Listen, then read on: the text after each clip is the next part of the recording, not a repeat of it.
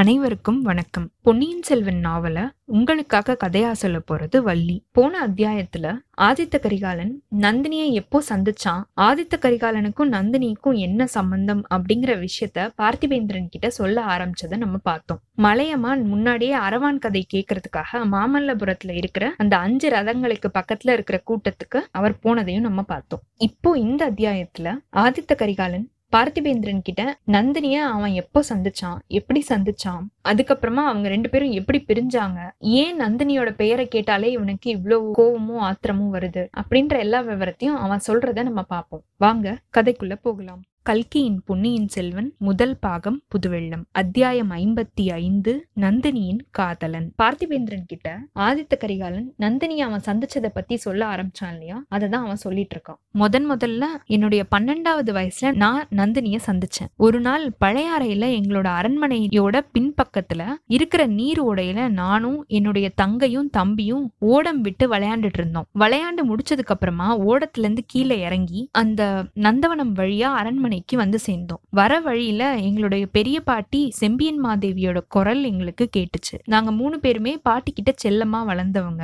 பாட்டி கிட்ட நாங்க எப்படிலாம் ஓடம் விட்டு விளையாண்டோம் அப்படின்றத சொல்றதுக்காக அவங்களோட குரல் கேட்ட அந்த கொடி வீட்டுக்குள்ள நாங்க போனோம். அங்க பாட்டிய தவிர இன்னும் மூணு பேர் இருந்தாங்க. அந்த மூணு பேர்ல ஒருத்தி எங்கள மாதிரி வயசுள்ள ஒரு சின்ன பொண்ணு. மத்த ரெண்டு பேரும் அவளோட பெற்றோர்கள் அப்படின்னு எங்களுக்கு தெரிய வந்துச்சு. அந்த பெண்ணை பத்தி அவங்க ஏதோ எங்களோட பாட்டியான மாதேவடிகள் கிட்ட சொல்லிட்டு இருந்தாங்க. நாங்க கொடி வீட்டுக்குள்ள நுழைஞ்ச உடனே அங்க இருந்த எல்லாருமே எங்களை திரும்பி பார்த்தாங்க. ஆனா அந்த சின்ன பொண்ணு அவ அவளோட கண்கள்ல தெரிஞ்ச அந்த வியப்போட எங்களை திரும்பி பார்த்ததை மட்டும்தான் நான் பார்த்தேன். அந்த காட்சியை இன்னைக்கு நினைச்சா கூட அது என்னோட மனக்கண் முன்னாடி வந்து நிக்குது. இப்படி கரிகாலன் வானத்தை அண்ணாந்து பார்த்து சொல்லிட்டு இருந்திருக்கான். சொல்லிட்டு அப்படியே மௌனமாயிட்டான். வானத்துல அந்த சமயம் போயிட்டு இருந்த அந்த மேக கூட்டத்துல அந்த சின்ன பொண்ணோட முகத்தை அவன் பார்த்தானோ என்னமோ அது நம்மளுக்கு தெரியாது. பார்த்திபேந்திரன் உடனே ஐயா அதுக்கப்புறம் என்ன ஆச்சு? சொல்லுங்க அப்படின்னு கேட்க கரிகாலன் திருப்பி இந்த உலகத்துக்கு வந்து கதையை தொடர்ந்து சொல்ல ஆரம்பிச்சிருக்கான். பாட்டி கிட்ட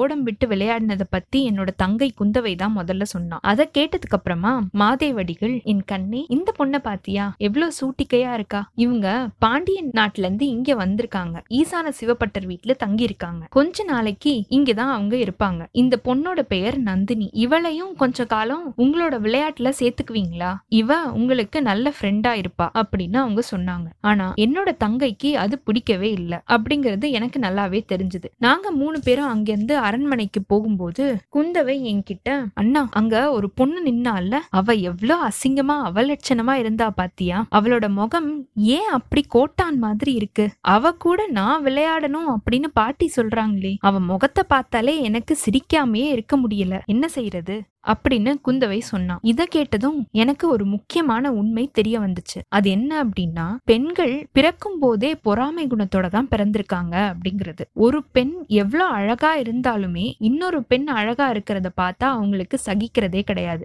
எங்களோட குலத்துல பிறந்த பெண்கள் எல்லாருலயுமே என்னோட சகோதரி தான் ரொம்ப அழகானவ அப்படின்றது ரொம்ப ஃபேமஸ் ஆனது தான். என்னுடைய தங்கை தான் இருக்கிறதுலயே அழகானவ அப்படின்னு பெயர் வாங்கினவ. அவளுக்கே இன்னொரு பொண்ணு அழகா இருக்கிறத பார்த்து பொறுக்கல. இல்லனா அந்த பொண்ணை பத்தி அவன் ஏன் அப்படி சொல்லணும்? நான் என்னோட சகோதரிய லேஸ்ல விடுறதா இல்ல. அவளை கோவப்படுத்துறதுக்காகவே அந்த பொண்ணை பத்தி அவ அழகா தான் இருக்கா அப்படின்னு அழுத்தி சொன்னேன். ரெண்டு பேரும் இதை வச்சு அடிக்கடி நிறைய சண்டை போட்டுப்போம். எங்களோட தம்பியான அருள்மொழிக்கோ இந்த சண்டையோட காரணமே அவனுக்கு தெரியாம அவன் திகச்சு நின்னுட்டு இருப்பான் அதுக்கப்புறமா கொஞ்ச நாளைக்கெல்லாம் பாண்டிய நாட்டோட யுத்தம் வர ஆரம்பிச்சு நான் என்னோட தந்தையோட அங்க போயிட்டேன். பாண்டிய நாட்டோட சைன்யத்தையும் பாண்டியர்களுக்கு உதவி செய்யற இலங்கை அரசன் அனுப்பின சைன்யத்தையும் பல இடங்கள்ல நாங்க சண்டை போட்டு முறியடிச்சிட்டோம். கடைசியில வீரபாண்டியன் ஓடி ஒளிஞ்சிட்டானா? இல்ல போர்க்களத்திலேயே செத்துட்டானா? அப்படின்னு அந்த சமயம் எங்களுக்கு தெரியல. வீரபாண்டியன் மறைஞ்சதுக்கு அப்புறமா பாண்டிய நாட்டோட சைன்யத்துக்கு உதவிக்கு வந்த இலங்கை வீரர்கள் பின்வாங்கி ஓடிட்டாங்க. அவங்கள துரத்திக்கிட்டு போன நாங்க சேதுக்கரை வரையில போயிட்டோம். இறந்தவங்கள போக மீதி இருந்தவங்க எல்லாருமே கப்பல் ஏறி தப்பிச்சு போயிட்டாங்க. அடிக்கடி பாண்டியர்களுக்கு உதவிக்கு படை அனுப்பிட்டு இருக்கிற இலங்கை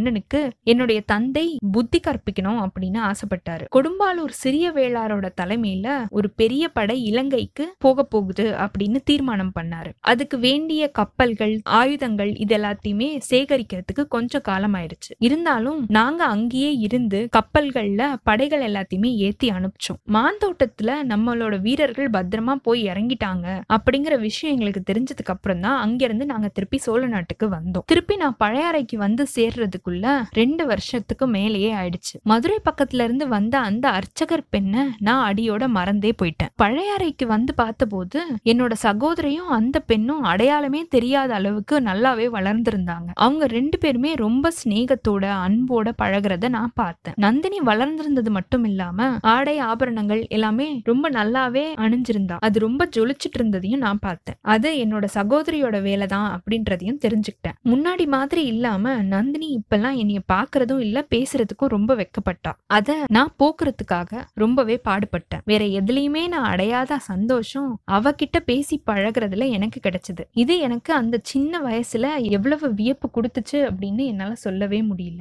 காவிரியில பெருகி வர புது வெள்ளம் மாதிரி என்னோட உள்ளத்துல ஏதோ ஒரு புதுமையான உணர்ச்சி பொங்கி அப்படியே வெள்ளமா பெருகிட்டே இருந்துச்சு. ஆனா இது என்ன சேர்ந்தவங்க யாருக்குமே பிடிக்கல அப்படின்னு எனக்கு ரொம்ப சீக்கிரமாவே தெரிய வந்துச்சு. நான் வந்ததுல இருந்து குந்தவை அந்த பெண்ணு கிட்ட வெறுப்ப காட்ட ஆரம்பிச்சிட்டா. ஒரு நாள் எங்களோட பாட்டி மாதேவடிகள் என்னை கூப்பிட்டு நந்தினி அர்ச்சகர் வீட்டோட பொண்ணு. நீயோ சக்கரவர்த்தியோட பையன். உங்க ரெண்டு பேருக்கும் இப்போ வயசு வந்துருச்சு. அதனால நந்தினி கிட்ட நீ பழகுறது சரி கிடையாது அப்படின்னு புத்தி சொன்னாங்க. அது வரைக்கும் என்னோட பாட்டிய நான் தெய்வமா மதிச்சுட்டு வந்தேன். ஆனா அதுக்கப்புறமா அவங்க கிட்ட எனக்கு கோவமும் அவங்களோட வார்த்தையில அவமதிப்பும் வந்துருச்சு. அவங்களோட புத்திமதிய மீறி நந்தினிய தேடி புடிச்சு பேசி பழக ஆரம்பிச்சேன். இது ரொம்ப காலம் நிலைச்சு நிக்கல. திடீர்னு ஒரு நாள் நந்தினியும் அவளுடைய பெற்றவங்களும் பாண்டிய நாட்டுல அவங்களுடைய ஊருக்கு போய் சேர்ந்துட்டாங்க அப்படின்னு தெரிஞ்சுக்கிட்டேன். அப்போ எனக்கு ரொம்பவே கவலையா இருந்துச்சு. கோவம் என்னைய மீறி வந்துச்சு. என்னோட துக்கத்தை என்னோட மனசுக்குள்ளேயே வச்சுக்கிட்டு கோவத்தை என்னோட தங்கையான குந்தவை மேல காட்டினேன். நல்ல வேலையா கொஞ்ச நாளைக்கு எல்லாமே நான் வடக்கு பக்கம் பயணம் கிளம்புற மாதிரி ஆயிடுச்சு. திருமுனைப்பாடியையும் தொண்டை மண்டலத்தையும் ஆட்சி செஞ்சிட்டு இருந்த ராஷ்டிரகூட படைகளை விரட்டி அடிக்கிறதுக்காக சோழ சைன்யத்தோட நானும் கிளம்பி வந்துட்டேன். அப்போதான் நீயும் நானும் சந்திச்சோம். இணை பிரியாத நண்பர்களாவும் மாறணும். மலையமான் அரசருடைய உதவியோட நீயும் நானும் ராஷ்டிரகூட படைகளோட போரிட்டோம். பாலாற்றுக்கு வடக்கு பக்கமா அவங்கள துரத்தி அடிச்சதுக்கு அப்புறமா காஞ்சி மாநகரை கைப்பிடிச்சோம். அந்த சமயத்துல இலங்கையில இருந்து கெட்ட செய்தி நம்மளுக்கு வந்துச்சு. நம்மளோட படை அங்கிருந்து முறியடிக்கப்பட்டு கொடும்பாலூர் சிறிய வேளார் இறந்து போயிட்டாரு அப்படின்னு நம்மளுக்கு தெரிய வந்துச்சு. அத கேள்விப்பட்டோன்னு அது வரைக்கும் பாலைவனத்தோட நடுவுல பாறை குகையில ஒளிஞ்சிட்டு இருந்த வீரபாண்டியன் புத்துலேருந்து கிளம்பின பாம்பு மாதிரி வெளியில வந்துட்டான். மறுபடியும் சைன்யம் எல்லாத்தையுமே திரட்டிக்கிட்டு மதுரையை பிடிச்சு மீன் கொடியையும் ஏத்திட்டான். இது எல்லாம் கேட்டதுக்கு அப்புறமா உனக்கும் எனக்கும் எப்படி வீர ஆவேசம் உண்டாச்சு அப்படின்னு உனக்கு ஞாபகம் இருக்குதானே? நாம ரெண்டு பேரும் உடனே கிளம்பி பழையாறைக்கு போனோம். என்னோட தந்தை சக்கரவர்த்திக்கு அப்போ உடல்ல கொஞ்சம் கொஞ்சமா நோய் வர ஆரம்பிச்சது.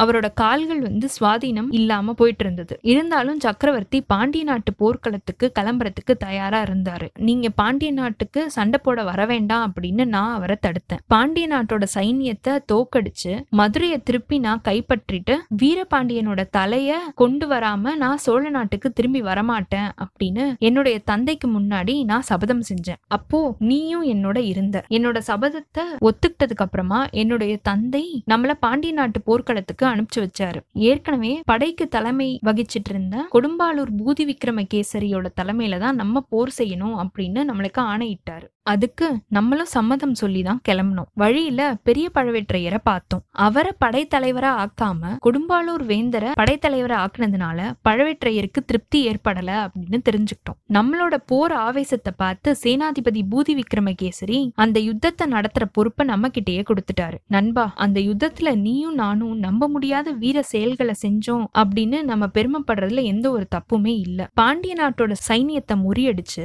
மதுரைய பிடிச்சிட்டோம். அத்தோட நம்ம திருப்தி அடையவே இல்ல. மறுபடியும் பாண்டிய சைன்யம் தலையெடுக்க கூடாது அப்படிங்கறதுக்காக அதை நிர்மூலம் செய்யணும்னு நம்ம ஆசைப்பட்டோம். செதறி ஓடி போன வீரர்களை நாலா பக்கமும் துரத்திட்டு போய் ஒருத்தர் கூட மிச்சமே இல்லாம துவம்சம் செய்யறது அப்படின்னு நம்மளோட படை வீரர்களுக்கு கட்டளையிட்டோம். நாம மட்டும் ஒரு வலிமையான பலமுள்ள படைய கூட்டிக்கிட்டு பாண்டியனை துரத்திட்டு போனோம். உயரமா பறந்துட்டு இருந்த மீன்கொடி பாண்டியன் எந்த திசையில போயிட்டு இருக்கான் அப்படின்னு நம்மளுக்கு காட்டி கொடுத்துச்சு. அந்த திசையை நோக்கி நம்ம போய் அவனை புடிச்சிட்டோம். வீரபாண்டியனை சுத்தி இருந்த ஆபத்துதவிகள் மதில் சுவர் மாதிரி அவனை பாதுகாத்துட்டு இருந்தாங்க. ஒரு பெரிய சுவர் மாதிரி அவனை பாதுகாத்துட்டு இருந்தாங்க. சோழ நாட்டு வேலைக்கார படையை விட பாண்டிய நாட்டோட ஆபத்துதவிகள் ஒரு படி மேலான வீரர்கள் தான். பின்வாங்கி ஓடுறதில்ல அப்படின்னும் அவங்களோட உயிரை கொடுத்தாவது பாண்டிய மன்னனை காப்பாத்துவோம் அப்படின்னும் சபதம் செஞ்சவங்க அவங்க. அது அவங்களால முடியாம போய் பாண்டிய மன்னனுக்கு ஆபத்து வந்துருச்சு அப்படின்னா அவங்க அவங்களோட தலைய வெட்டிக்கிட்டு பலி கொடுத்துருவோம் அப்படின்னு சபதம் செஞ்சிருக்காங்க. அப்படிப்பட்ட வீரர்கள் அவங்களோட கடமையை நிறைவேற்றினாங்க ஒருத்தர் கூட மிச்சமே இல்லாம அவங்க எல்லாரையுமே நம்ம கொண்டு குவிச்சிட்டோம். இறந்து போனவங்களோட சவங்கள் மலை மலையா குவிய ஆரம்பிச்சது. ஆனா அவங்களுக்கு நடுவுல வீரபாண்டியனை காணோம். மீன் கொடிய பார்த்து நம்ம ஏமாந்து போயிட்டோம் அப்படின்னு அப்பதான் நம்மளுக்கு தெரிஞ்சது. மீன் கொடிய ஒரு யானை மேல நிக்க வச்சிருந்திருக்காங்க. ஆனா அந்த யானை பக்கத்திலயோ யானை மேலேயோ பாண்டிய மன்னனை காணோம். வீரபாண்டியன் போர்க்களத்துல இருந்து தப்பிச்சு ஓடி ஒளியறதுல சாமர்த்தியசாலி தானே. இப்பயும் அவன் ஓடி போயிருக்கலாம் அப்படின்னு நம்மளுக்கு சந்தேகம் வந்துச்சு. படைகளை பிரிச்சு நாலா பக்கமும் அனுப்பிச்சோம். வைகை நதியோட ரெண்டு கரை பக்கமா நீங்க எல்லாருமே கிளம்பி போயிட்டீங்க. நானும் சும்மா இருக்குல்ல அப்போ. வைகை நதியில இறங்கி அந்த மணல்ல நடந்து தெற்கு பக்கமா போனேன். ஒரு தனி குதிரையோட குளம்படி அந்த மண்ணுல ஒரு சில இடங்கள்ல அங்கங்க பதிஞ்சு இருந்துச்சு குதிரை போன வழியில அந்த மண்ணுல ரத்த கரையும் தெரிஞ்சுச்சு. அதை பிடிச்சுக்கிட்டே நானும் போனேன். வைகை ஆற்றுக்கு நடுவுல ஒரு தீவு மாதிரி அமைஞ்சிருந்த சோலைய நான் அடைஞ்சேன். அந்த சோலை சாலைக்குள்ள ஒரு திருமாலோட கோயில் ஒண்ணு இருக்கு. அதுக்கு பக்கத்திலேயே ஒன்னு ரெண்டு அர்ச்சகர் வீடுகளும் இருந்துச்சு.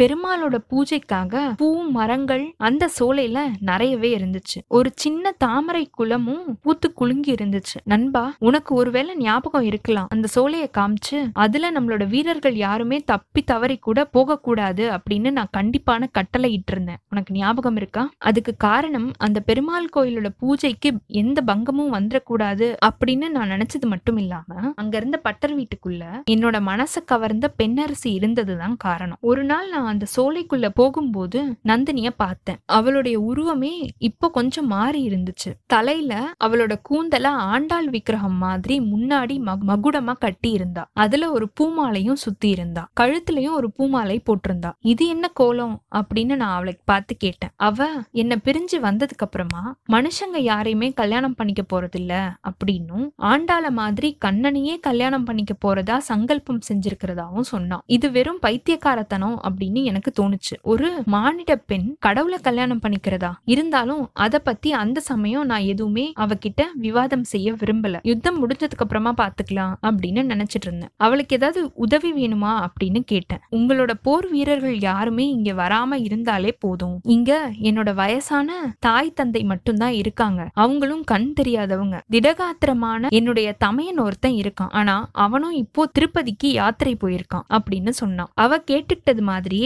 அங்க நம்மளோட வீரர்கள் யாருமே வராம பாத்துக்கிறது என்னோட பொறுப்பு அப்படின்னு அவளுக்கு வாக்குறுதி கொடுத்துட்டு நான் வந்தேன். அப்புறம் ரெண்டு மூணு தடவை அவளை போய் பார்த்தேன். அவகிட்ட நான் வச்சிருந்த அந்த பழைய மோகம் ஒண்ணுக்கு பத்து மடங்கா பெருகி கொழுந்து விட்டு எரிஞ்சிட்டு இருந்தது. இருந்தாலும் நான் பொறுமையாவே இருந்தேன். வந்த காரியத்தை முதல்ல முடிக்கணும். வீரபாண்டியனோட தலையோட பழைய அறைக்கு போகணும். அதுக்கு பிரதி உபகாரமா நந்தினிய கல்யாணம் பண்ணிக்கணும் அப்படின்னு என்னுடைய தந்தையான சக்கரவர்த்தி கிட்ட அனுமதி கேட்கணும் அப்படின்னு முடிவு பண்ணி வச்சிருந்தேன். இப்படி நான் தீர்மானம் பண்ணி வச்சிருந்த நிலைமையில அந்த ஒத்த குதிரையோட குளம்படி அந்த சோலைக்குள்ள போயிருக்கிறத நான் பார்த்தோன்னே எனக்கு அளவில்லாத ஆச்சரியமும் ஆத்திரமும் இருந்துச்சு. முன்னாடி இன்னும் நடந்து போய் பார்த்தேன். அந்த அடர்த்தியான மரங்களுக்கு மறைவுல அந்த குதிரை கட்டி இருந்ததை நான் பார்த்துட்டேன். அப்படின்னா தப்பிச்சு வந்தவன் அந்த குடிசைக்குள்ள ஏதாவது ஒரு குடிசையில தான் இருக்கணும். நந்தினியோட வீட்டுக்கு போய் அதோட பலகனி வழியா உள்ள என்ன நடக்குதுன்னு பார்த்தேன். நண்பா அங்க நான் பார்த்த அந்த காட்சி பழுக்க காய்ச்சின இரும்பால என்னோட நெஞ்சு நெஞ்சில சுட்டது மாதிரி எனக்கு அப்படியே பதிஞ்சிருக்கு. ஒரு பழைய கைத்து கட்டல்ல வீரபாண்டியன் படுத்து கிடந்தான்.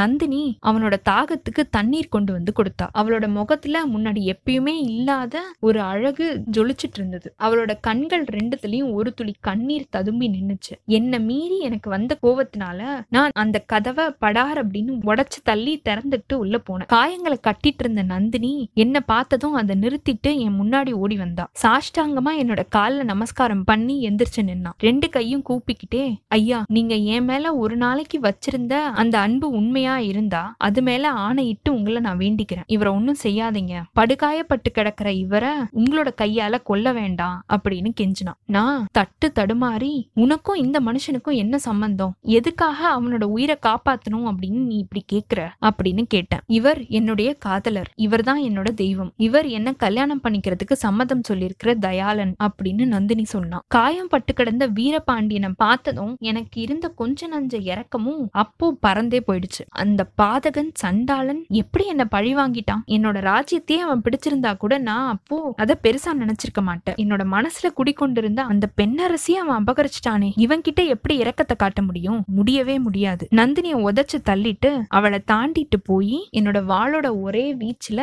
வீரபாண்டியனோட தலைய வெட்டி கீழே தள்ளிட்டேன். இந்த மூர்க்கமான பயங்கர செயலை இப்போ நினைச்சா கூட எனக்கு வெக்கமா இருக்கு. ஆனா அந்த சமயத்துல யுத்த வெறியோட இந்த கோப வெறியும் சேர்ந்ததுனால இந்த மாதிரி செஞ்சுட்டேன். அந்த ஆவேசத்துல வீரபாண்டியனை கொன்னுட்டதுக்கு அப்புறமா அந்த வீட்டோட வாசப்படியை தாண்டும் போது நந்தினிய ஒரு வாட்டி திரும்பி பார்த்தேன். அவளும் என்ன கண் கொட்டாம பார்த்துட்டு இருந்தா. அப்படிப்பட்ட பார்வைய இந்த பூவுலகத்துல நான் இது வரைக்கும் பார்த்ததே இல்ல. அதுல காம குரோத லோப மோக மதம் ஆச்சரியம் அப்படின்ற ஆறு வித உணர்ச்சிகளும் அப்படி நெருப்பு ஜுவாலையா குளிந்து விட்டு எரிஞ்சிட்டு இருந்தது. அதோட பொருள் என்ன அப்படின்னு எத்தனையோ தடவை யோசிச்சு பார்த்தும் என்னால இன்னைக்கு வரைக்கும் அதை தெரிஞ்சுக்கவே முடியல. அதுக்குள்ள என்ன தேடிக்கிட்டு நீங்க எல்லாருமே அங்க வந்து சேர்ந்துட்டீங்க. வீரபாண்டியனோட தலையற்ற உடலையும் ரத்தம் சிந்தி இருந்த தலையையும் பார்த்துட்டு எல்லோரும் ஜெயகோஷம் செய்ய ஆரம்பிச்சிட்டீங்க. ஆனா என்னுடைய மனசுல விந்திய மலையை தூக்கி வச்சது மாதிரி ஒரு பெரிய பாரம் அமுக்கிக்கிட்டு இருந்துச்சு. இப்படின்னு ஆதித்த கரிகாலன் சொல்லி முடிச்சிருக்கான். இத்தோட இந்த அத்தியாயம் நிறைவு பெற்றதுங்க.